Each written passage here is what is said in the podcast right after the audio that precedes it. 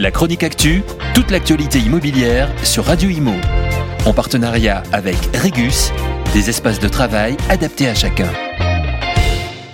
FNIM, la Fédération nationale de l'immobilier, a publié une note de conjoncture en ce mois de février. Pour l'organisation au carré jaune, 2023 marquera un tournant après deux belles années que l'on peut qualifier d'exceptionnelles. Pour rappel, en 2021, c'est environ 1 177 000 transactions qui ont été réalisées. C'est l'année de tous les records. En 2022, le nombre de transactions a baissé légèrement de 6,5% puisqu'on compte 1 100 000 transactions réalisées cette année-là. Un ralentissement qui a débuté au second semestre de l'année dernière et qui devrait perdurer en 2023. Pour la FNIM, nous assistons à un changement de cycle du marché immobilier avec un nouvel environnement sur les taux. Concernant euh, les transactions, pour 2023, les prévisions de la FNIM aussi entre 1 million de ventes, dans le cas où les taux des crédits se stabiliseraient autour de 3% et 950 000 ventes dans un scénario plus pessimiste avec des taux qui iraient au-delà de 3%. Les données internes de la FNIM sur les compromis de vente montrent un marché moins dynamique depuis septembre 2022 avec une baisse de ces compromis de 7% entre septembre et décembre par rapport à 2021, ce qui pourrait se répercuter sur les ventes actées. Baisse également pour la production de crédit à l'habitat qui est en net recul depuis juin dernier. En janvier, la production de crédit est au plus bas depuis 2018.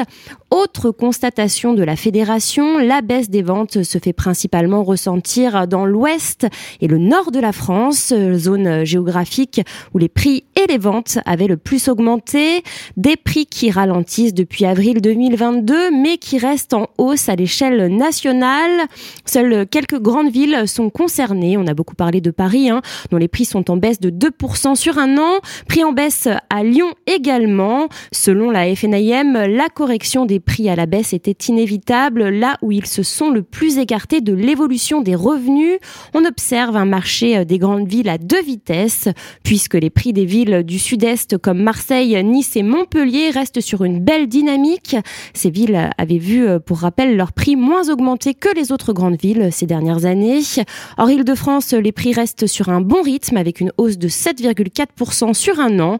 En dehors des stations balnéaires, et des stations de ski qui continuent de voir leurs prix s'envoler alors qu'ils étaient déjà élevés. On continue d'observer un rééquilibrage des prix au niveau national, c'est-à-dire que les prix augmentent moins là où ils étaient les plus élevés.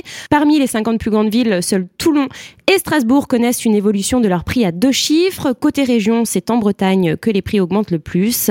À ce stade, les tendances post-Covid voient leurs effets perdurer sur les prix.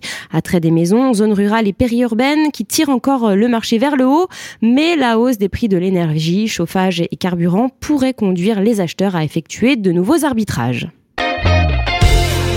La chronique actu, toute l'actualité immobilière sur Radio Imo.